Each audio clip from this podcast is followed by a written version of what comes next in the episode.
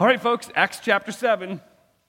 I don't know if you've picked up on it yet or not, but in this series, we're going about 400 miles an hour and then parking in one place, and that's kind of going to happen this morning to, to a degree. I'm actually going to uh, begin back in Acts chapter 6 and just kind of share with you what, what the context is of, of our, of our, um, our scripture this morning. So, Acts chapter 6, we're on page 1702 if you're using a UBC Bible. Uh, Acts chapter 7, I'm sorry. Acts chapter 7. Um, so, just to lay the context for you. Um, so, you, you, get to Acts chapter 6. You've just, you remember we, we went over it last week. You just had Peter and the, the apostles standing before the council and saying, We're, we're going to follow you no matter what. And, and they're, they're, they're going to continue to preach and teach in the name of Jesus no matter what. They were rejoicing over the fact that they were counted worthy to suffer dishonor for the name of Christ.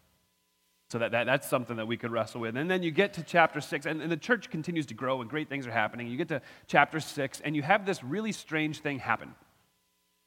You have the church that now has to deal not with persecution, not with difficulty, but with success. And, and I, this is true. We oftentimes deal with difficulty and hardship a lot better than we do success. Mar- partially because we're on our game when it's difficult, so we're keeping a watchful eye and being aware. When things are going smooth and well, we, we're just kind of like, yep, whatever, we got this, and then disaster occurs. Well, you get to chapter 6, and the church has grown so much that a complaint has arisen from the Hellenistic widows because uh, they are being neglected in the daily service. And so the apostles gather and they're praying about how they should handle this, and they don't want to be taken from the study of the word and prayer, and so they appoint seven men to, to help them in, in dealing with the, the difficulty of success. Quick growth and the inability to meet the actual needs of the people within the church. And so these seven men who are named in verse 5, who were full of faith and of the Holy Spirit, you got Philip and Prochorus and Nicanor and Timon and Parmenas and Nicholas and a proselyte of Antioch. They sat before the apostles, they prayed, and they laid their hands on them. The Word of God continued to increase. So the, the, the response, the result of doing the good, hard, right thing in the middle of success is continued success in God's eyes. And so that's what they did. So now, Stephen, one of the seven men who I actually skipped when I was reading, but Stephen is one of the guys who's named, and Stephen begins this life of ministry where he's full of grace and power. He's doing great wonders and signs among the people, and he's, he's kind of out in the community, and then he's being accused by many of, of breaking the, the Mosaic law. Verse 11, we've heard him speak blasphemous words against Moses and against God, and they stirred up the people and the elders and the scribes. They came upon him and they seized him, and they set up some false witnesses who said, Man, this man never ceases to speak words against this holy place, talking about the temple and the law. And so they had him arrested. And the high priest looks at Stephen in chapter 7, verse 1, and says, So is this true? Are you speaking against Moses?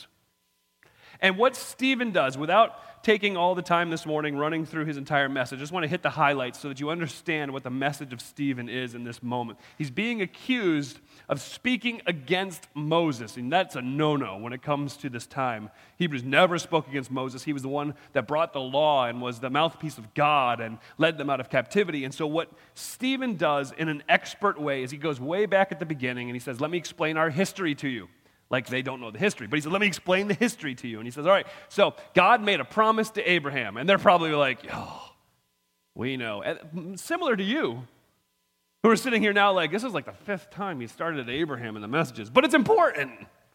So Stephen says, It started back at Abraham when God had given him a promise for a land and a people. He had called him out of his home, and when he had left, God eventually gave him a land. And Stephen's comment is, It's the land we're in right now, boys. And, and you know, the high priests and the Sanhedrin had to have been like, well, absolutely, we, we, we agree. Continue. I think I will. And he says, now about the people. Let's talk about the people. You know, Abraham had no children. And so time went on and time went on, time went on until the birth of Isaac. And then Isaac had Jacob. And Jacob had the 12 patriarchs, the 12 sons of Jacob. And, and they're like, yes, we agree, there's the patriarchs. That's fine. And the patriarchs, verse 9, jealous of Joseph, sold him into Egypt. Now, they wouldn't disagree with that at all. So, really, what he says is, guys, walking through our history, I just want to point this out. We have the 12 patriarchs, which are a result of the promise God made to Abraham that I would not only give you a land, but I would give you a people. Right? So, you've got the 12 patriarchs. And of those 12 patriarchs, they looked at their little brother Joseph and they were like, that kid drives me crazy. How many of you have a little sibling? Raise your hand. How many of you get that? Raise your hand. Parents, you can raise your hand too. And your kids are going to be like, Mom, I thought I was your favorite. Um, in reality, a little bit of sibling rivalry makes sense. This went a whole nother level of rejection. I got an idea. Let's push him in a hole. All right. You don't have to raise your hand. Yeah, see, I'm guessing you're familiar with the whole push him in a hole trick. But they take it to the next step, and now they sell him into slavery. I don't think many hands are going up on that one. The patriarchs, the founding fathers, sold one of their own into slavery. You think they rejected him? Absolutely. Jealous of Joseph, they sold him into Egypt. But you know the story, right? God worked in Joseph's life to such a degree that when Joseph continued to climb the, the ranks in all of the places he was placed in, it got to the place where it just so happened there was a famine in the world. And it just so happened that Joseph had been prepared for the famine. And it just so happened that Joseph's brothers ended up coming to him to ask him for some, some grain because the famine had removed all the food. So they were starving to death. And it just so happened that they didn't recognize Joseph. And it just so happened that Joseph's like, it's them. Right? Who delivered the patriarchs of Israel from their time of greatest need? Joseph did. The one they had rejected. Subtle or not so subtle, what Stephen is doing is saying, You're accusing me of something. Let me walk through our history for you and point some things out. There were these patriarchs. Absolutely. They sold Joseph into slavery. Absolutely. They rejected Joseph. Certainly, Joseph saved them. Hold on. Oh, but let me, let me continue. Then they go to the story of Moses after the children of Israel had been in Egypt for some time. And now the, the Israelites, the Hebrews, are now slaves to the Egyptians. Moses is born. Somewhat out of miraculous circumstances that Moses was still alive after some time. All the baby boys should have been killed. So Moses is born. He grows up and he lives within the, the household of Pharaoh. And then he begins to um, mingle with his family, his Hebrew brothers and sisters. It says in verse 23 of chapter 7, it came into his heart to visit his brothers, the children of Israel. And in that visit, it says this in verse 24 seeing one of them being wronged, one of his Hebrew brothers was being attacked by an Egyptian, he defended the oppressed man and he avenged him by killing the Egyptian. So Moses rescued one of his Hebrew brothers by killing the Egyptian to get him out of the picture. And verse 25 is very interesting. He supposed that his brothers would understand that God was giving them salvation by his hand. He thought, they're going to get it for sure. I'm going to watch out for them. I'm going to take care of them. I'm going to cover their backs for them. But it says what at the end of verse 25? They didn't understand. The following day, he comes upon two of his Hebrew brothers who are fighting, and he walks into the middle and says, Man, you're brothers. Why do you wrong each other? The man who was wronging his neighbor thrust him aside and said, Who made you a ruler and judge over us? Oh, I get it. Do you want to kill me like you killed the Egyptian yesterday? And Moses flees. Not so subtle point by Stephen. Listen, listen, listen. You got to understand. Moses tried to deliver his brothers, and they rejected him. And now he's gone for 40 years, and you know the story how Moses sees the, the burning bush and it doesn't consume itself, and, and God speaks to him from the burning bush and sends him back to Egypt, back to his, his Hebrew brothers. And he, he begins to head back 40 years later. He leads his brothers and sisters out of Egypt. It's this amazing time. Obviously, God is leading him. He is the, the, the, mouthpiece and the figurehead to his brothers and sisters. He's leading them through the wilderness. And how did they respond to the one who led them out of captivity? Verse 35 they rejected him, saying, Who made you a ruler and a judge? You know, the man that God had sent as both ruler and redeemer by the hand of the angel who appeared to him in the bush. Who made you a ruler and judge? They brought Moses in. He follows, he leads, they follow, verse 39. Our fathers then refused to obey him. They pushed him aside, and in their hearts they turned back to Egypt. Moses, who had come in and not saved the day, but led them and following God, now is being thrust to the side. And Stephen says, See, not only did you reject him when he tried to stand up for the individual one, but now he's leading the entire nation. You're like, No, we're good. See this calf? It just jumped right out of the fire. Most amazing thing ever. So you rejected Moses as well. He continues his message he gets to the place of verse 51 by telling them, You're doing it again. You stiff necked people, uncircumcised in heart and in ears, you are always resisting the Holy Spirit, as your fathers did throughout history, rejecting Joseph, rejecting Moses, rejecting Moses again. As your fathers did throughout all of history, so do you. So, which one of the prophets did your fathers not persecute? They killed those who announced beforehand the coming of the righteous one, whom you have now betrayed and whom you have now murdered, you who received the law as delivered by angels, but you didn't keep it. Guys, you're doing it again. So it's very interesting that Stephen, being put on trial for his life, begins the, the closing arguments of his defense with, You stiff necked people, uncircumcised in heart and ears. That's just going to buy you some trouble, isn't it? But Stephen was all in. And the response of the Sanhedrin is crazy. The response of the Sanhedrin is a response you would expect to see in one of our children's rooms over here. Look at verse 54. When they heard these things, they were enraged. They ground their teeth at him. I mean, that's like, you got to be kidding me. Continue. But he, being full of the Holy Spirit, he just gazed into heaven. He saw the glory of God and Jesus standing by the right hand of God, and he said, This, behold, the heavens, I see them as opened, and the Son of Man is standing on the right hand of God. And they cried out with a loud voice, and they put their fingers in their ears, and they rushed together at him. Okay, time out. I've been in some controversial business meetings couple of crazy meetings at church sometimes, even in the corporate world. I've never seen somebody get to the place of anger where they start going, That's what Stephen gets. Stephen's, again, I don't want to read into it, but Stephen's got to be like, okay. They cried out with their loud voice. They put their fingers in their ears. They rushed together at him. Then they cast him out of the city and stoned him. It's kind of an ironic thing, just in case you were wondering. They didn't want to keep him in the city because, well, that would make their city unclean if they killed him in the city. So instead, they dragged him to the outskirts of the city. They brought him out of the city. And the witnesses, kind of an aside, but it's an interesting one that Luke throws here. The witnesses laid down their garments at the feet of a young man named Saul. And they begin to stone Stephen. So, in this moment, at the conclusion of his testimony, at the conclusion of his, we'll call it a trial because I don't know what else you would call it. Stephen is dragged outside the city. Stones are being thrown at him. The people are angry.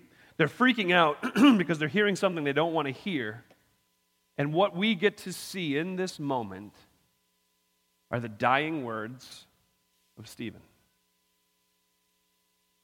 So I did a little poking around just because it was really interesting um, once I, I kind of got oh, overwhelmed by this passage, and you'll understand that in a little bit, I'm sure. So I looked up some of the dying words of some people. And what I found was, was, was interesting. So just a, a drummer named Buddy Rich, some of you musicians would be familiar with him back in the late 70s, early 80s. He was known as the best drummer in the entire world at the time. He's being prepared for surgery. He actually died after this surgery. He was being prepared for surgery, and a nurse asked him, you know, as they run through the list, she said, Is there anything you can't take? And his response was, Yeah, country music. But actually, it's interesting. That, that was Buddy Rich's dying words. Percy Grainger was an Australian composer who, who, with his dying words, looked at his wife, Ella, and said, You're the only one I like. That one's kind of romantic and a bit of a sting at the same time. Adoniram Judson, who was the missionary to Burma, said, I, I go with the gladness of a boy who is bounding away from school. Richard Baxter, who was a Puritan leader, said this I have pain, but I have peace. I have peace. Polycarp, one of the ancient church leaders and early church leaders, um, upon being martyred, was given one final chance to recant and to renounce the name of Christ. And his response was this For 80 and six years I have been his servant. He has done me no wrong. How could I blaspheme my king who has saved me? The dying words of an individual are significant. Look at Stephen's. Verse 59 of chapter 7. As they were stoning Stephen, he called out, Lord Jesus, receive my spirit. And falling to his knees, he cried out with a loud voice, Lord, do not hold this sin against them. And when he had said this, he fell asleep. The dying words of Stephen are, are, are, not just about how courageous he was in the face of death and how he was willing to stand so strong in those final moments. The dying words of Stephen, and in fact, the dying words of all these individuals that I read earlier, the dying words of those individuals really, it's an overflow of how they lived. What's coming out of them is what they've lived like their entire life. That's, that's who they are. And so it makes sense that that would be their dying word. It makes sense, as ridiculous as it is, that Buddy Rich's final words would be, I just can't stand country music. It makes sense if you knew Buddy Rich. People who knew Stephen would be like, that makes sense, because that's who he is. And, and here's, here's the thing when I'm prepping for this series and I get to this point, I'm like, all right, so I got to come up with a what if, a what if. And I'm reading this, I'm like, man, what if, what if we were willing to die for Jesus? But that's not the point. Uh, for a couple of reasons. Let's be honest, most of us will never have to die for Jesus. So instead, maybe the point is this What if we were willing to live for Jesus? What if we were really willing to live for Jesus? What, what would that what would that look like? What did it look like for Stephen? Well, when his first words, his, his final words, come out of his mouth and he begins with, Lord Jesus, receive my spirit, there, there, it seems for us to be not anything super significant until you understand where that phrase comes from. That phrase comes from Psalm 31, verse 5, that says this Into your hand I commit my spirit. You've redeemed me, O Lord, my faithful God. Okay, that's still like, okay, it's a beautiful verse. It's wonderful. We know Jesus said that on the cross. That's wonderful, but it's more than that. See, this prayer, Lord Jesus, receive my spirit, is filled with incredible simplicity because that was the bedtime prayer of Hebrew children. Now I lay me down to sleep. I pray the Lord my soul to keep. Should I die before I wake, I pray the Lord my soul to take. A little creepy. Any of you that know Tim Hawkins are doing it in your head right now. That's all right. We had one in college about now I lay me down to rest, a pile of book upon my chest. Should I die before I wake? It's one less test I'll have to take. Um, similar, somewhat similar. The prayer of the Hebrew kids would be exactly this Lord, Into your hands I commit my spirit. Into your hands I entrust my soul, my being. I mean, the profound simplicity of these words of Stephen, the, the profound simplicity of the prayer, is something that reminds us that in every circumstance and situation, God is trustworthy. God is trustworthy. So, how do you live like God is trustworthy? Maybe, maybe a picture will help.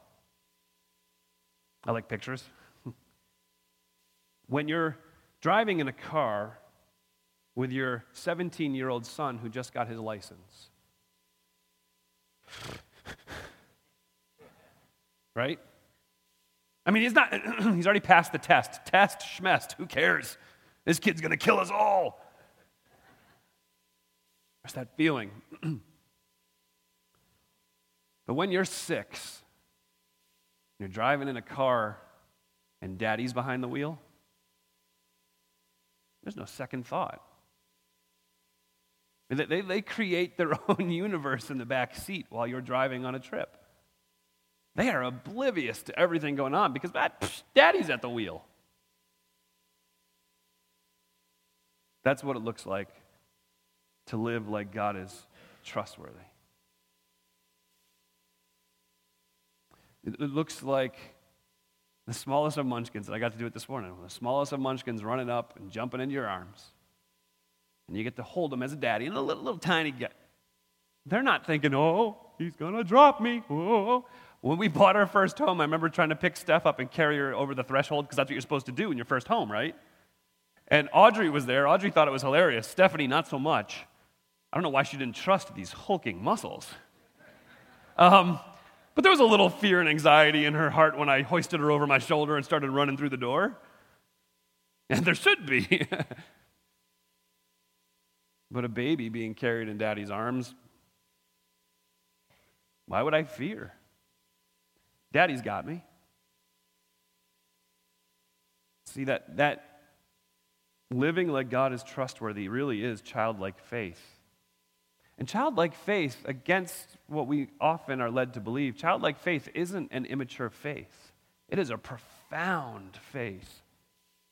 It's deep, it's, it's trusting. Man, I can fully rest in daddy because he's driving. I can fully rest in the arms of daddy because he's carrying me. I can fully rest in God's hands because he is trustworthy. Jesus, it's in your hands is more than just words. So, so the world we live in right now is like the ocean. And every day, the waves of depravity just seem to get bigger and bigger and bigger. And, and let's be honest, many of those waves are our own. And so it's like the child who is standing just knee deep and the waves are coming and just crashing. I don't know if you've, uh, being at the shore, I don't know if you've ever experienced that. We, we have with our kids. There was actually, I don't, I don't remember the details of the story. I just remember that one kid lost a pair of shorts in the process. It was big waves.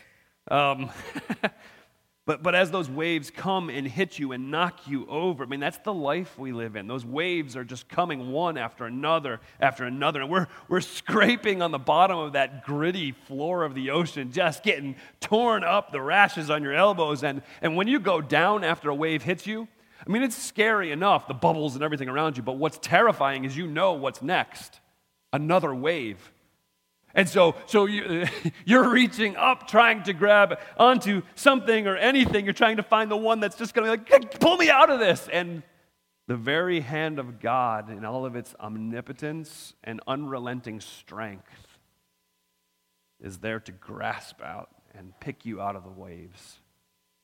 And He never lets go. So, hey, you know, I don't, I don't know where you're at, I don't know what you're wrestling with.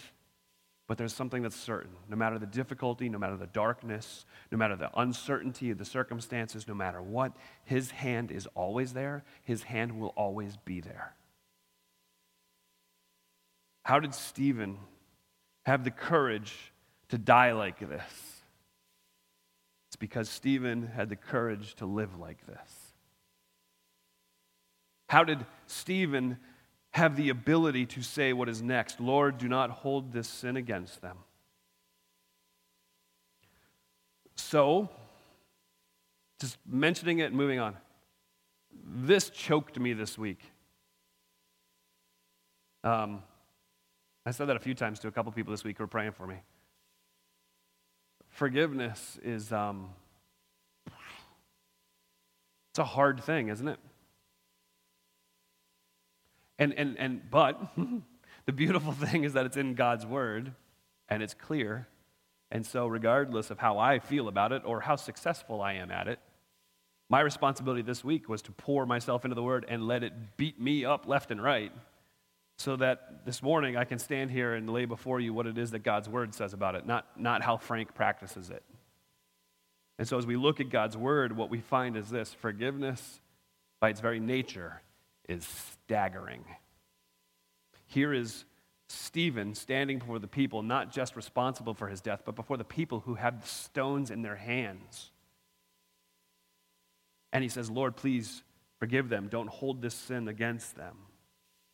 I mean, we're, we're all familiar with, with people who've had to forgive what we would kind of categorize as unforgivable, right? We're familiar with some horrible monster violates a family in some unspeakable manner. The, the hurt, it's real, it's painful, it, it crushes at the core of the family. And, and, and unfortunately, what really happens is most, most people choose hatred and anger, rage. Uh, most choose to condemn this monster. And, and honestly, come on, let's, let's not be judgmental. How can you not?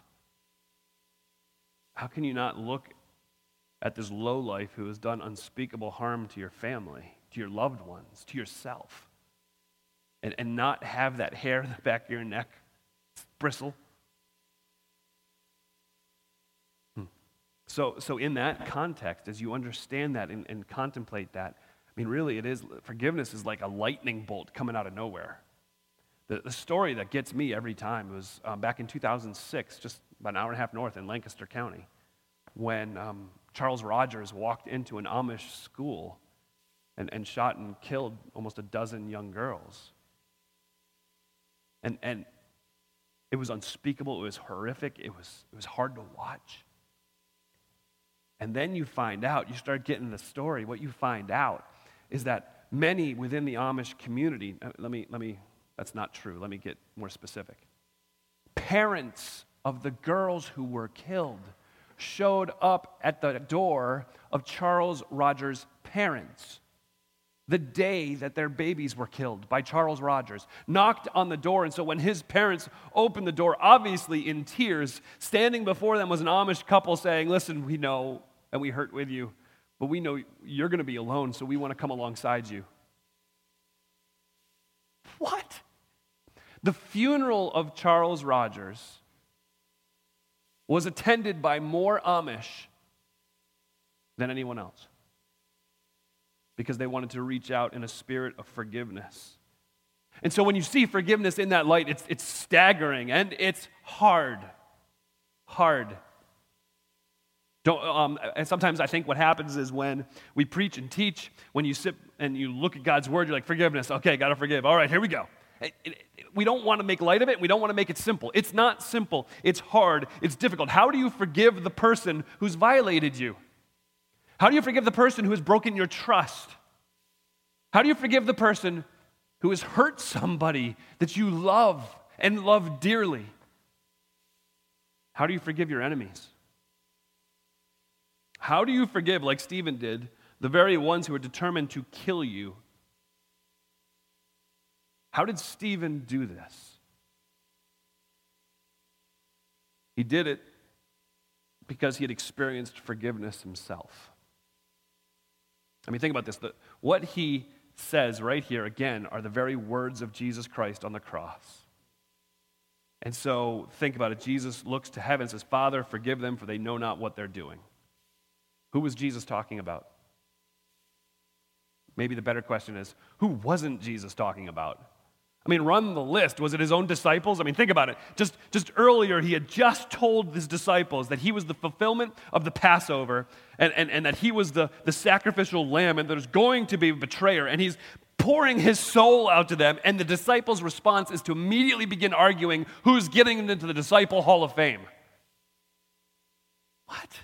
Are you not listening? The, the, disciples are the ones who he takes to pray and they can't even stay awake. The disciples are the ones when the, the soldiers approach to arrest him, they take off. So is he forgiving the disciples? Is he forgiving Judas specifically? I mean, think about it. When Judas comes to betray him, he does it with a kiss, and the very words of Christ are painful daggers in the heart. With a kiss, Judas? Maybe he's forgiving Peter, who, who, who swore he would never deny Jesus Christ, and then even before the sun came up, he had denied him three times. Maybe he's forgiving the soldiers of the high priest who had beat him and mocked him and spit on him. Maybe he's forgiving the chief priest who had plotted to have him put to death. Maybe it's Herod who is all excited. Oh, I get to meet Jesus. He could do some magic tricks for me. And then when Jesus doesn't perform for him, he leads his soldiers in dressing him and mocking him and beating him more. Maybe Jesus is saying, Father, forgive the crowds as they chanted out, crucify him, and chose Barabbas, a murderer, over Christ, the Messiah. Maybe Jesus is saying, Forgive Pilate, who, who wouldn't man up. He said, oh, He's innocent. I see no, no guilt in him at all. But you know what? You do what you do. Maybe Jesus was, was forgiving the soldiers who had pierced his hands and his feet, who were casting lots for his garments at his feet who were mocking him. Maybe it was the, the people who walked by at the cross and shouted out, Man, if you're the Son of God, then come on down. Who was it that Jesus was forgiving when he said, Father, forgive them? They don't know what they're doing. I mean, what, what we see in the story of Christ, what we read when we understand the gospel is that there are plenty of people in need of forgiveness, and none of them deserve it.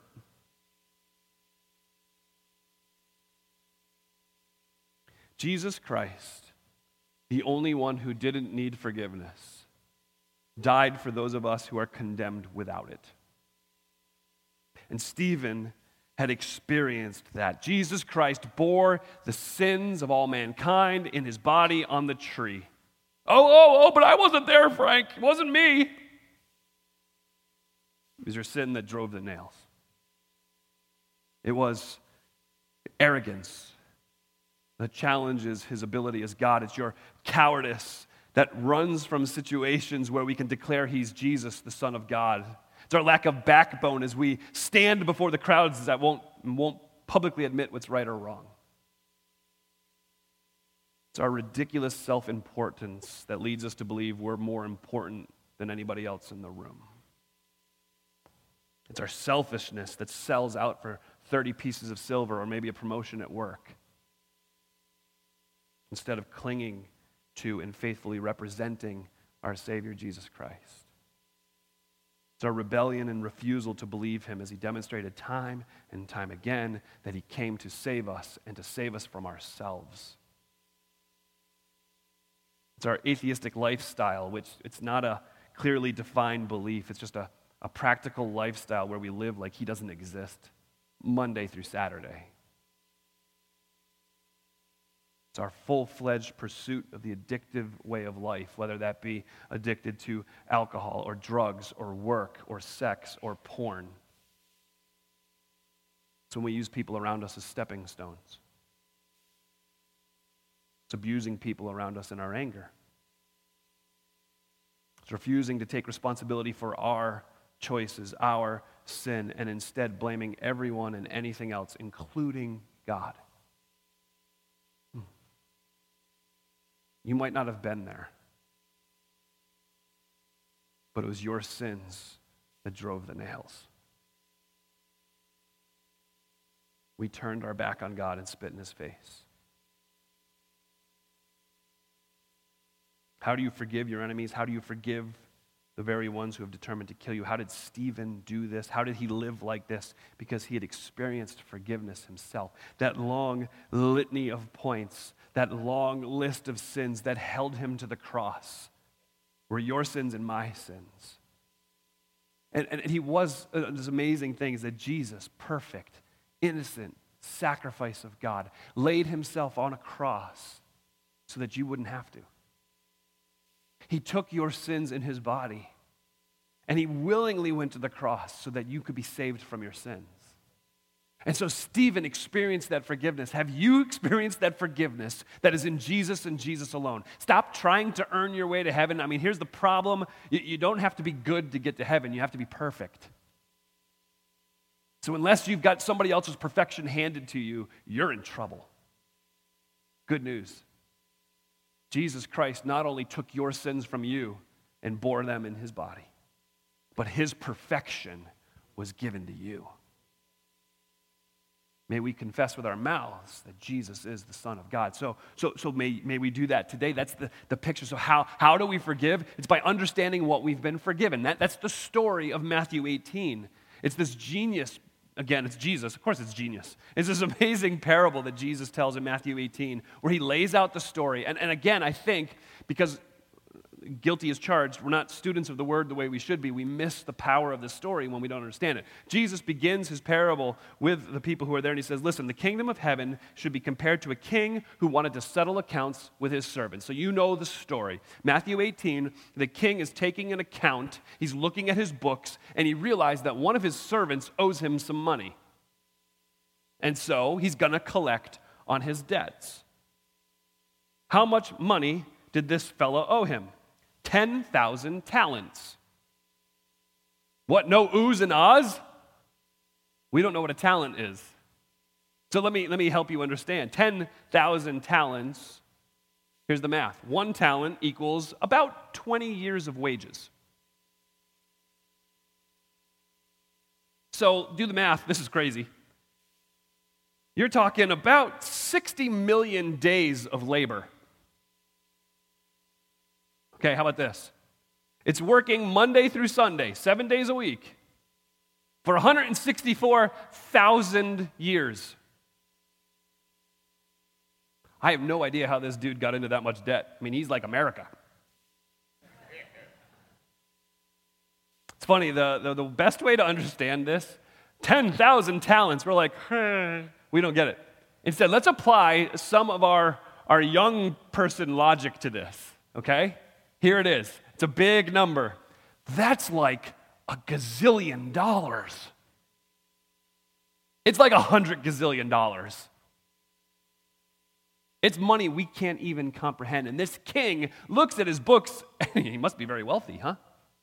This man owes me a hundred gazillion dollars sell everything he has, take his wife, take his children. He's going to pay me back. And the servant comes to him and falls on his face before the king and says, Oh, oh almighty king, oh, wonderful king, oh, merciful king, I, I, I promise you I will do whatever I can. Please just be patient with me, and I will pay you back everything. No, you won't. It's impossible. It is literally impossible to pay back a hundred gazillion dollars.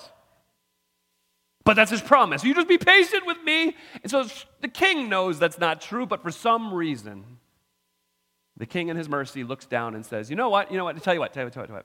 Your debt, forgiven. You don't have to pay me a dime. I got it. You just go on your way. Ah, Frank. So that's forgiveness, huh? Oh, it is.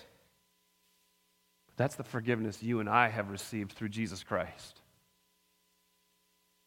Extravagant, ridiculous, exorbitant, a hundred gazillions worth. But you know, the parable continues as that servant who has just been forgiven this insurmountable debt. He goes and finds one of his coworkers. Says, Hey man, you owe me some money. Yeah, I ain't got it on me right now. You owe me a hundred denarii. Okay, so you guys should chuckle at that point. Like, but let me explain that to you. A hundred denarii, a denarii would be one day's labor, so he owes him a hundred days' labor. A hundred days' labor. He's just been forgiven 164,000 years of working seven days a week. And he's going hard after one of his coworkers who owes him a hundred day's labor. And his coworker's like, dude, I'm sorry, man. Just be patient. A little mercy. I promise I will pay you back everything. I will definitely pay you back everything. I will pay it back in full. Just, just give me some time. Just be a little patient. And the fella's response is, absolutely not. Lock him up, put him in the debtor's jail. What? How could you do that? And his fellow servants are, are, are, kind of taken aback. How, how could you possibly do that? And they run and tell the king, and the king revokes his forgiveness and says, I'm sorry, buddy, uh, you don't get it. See, when you understand and have experienced what it means to be forgiven a hundred gazillion dollars, it's easy to turn around and forgive somebody a hundred bucks. When you understand the depth of forgiveness you've experienced through Jesus Christ on the cross, that's what drives and motivates your ability to forgive what others would look at as unforgivable. How did Stephen forgive these people? Because he understood the very goodness of God. He was reminded that the one who didn't need forgiveness died for those who are condemned without it. So, what if we would live like that? What if we were so aware of the grace that we've experienced by the hands of God that we were known as forgivers? What if we lived for Jesus in such a bold and courageous way that we remained steadfast because God is trustworthy? And we're forgivers because God is merciful and gracious to us in ways that we still can't comprehend.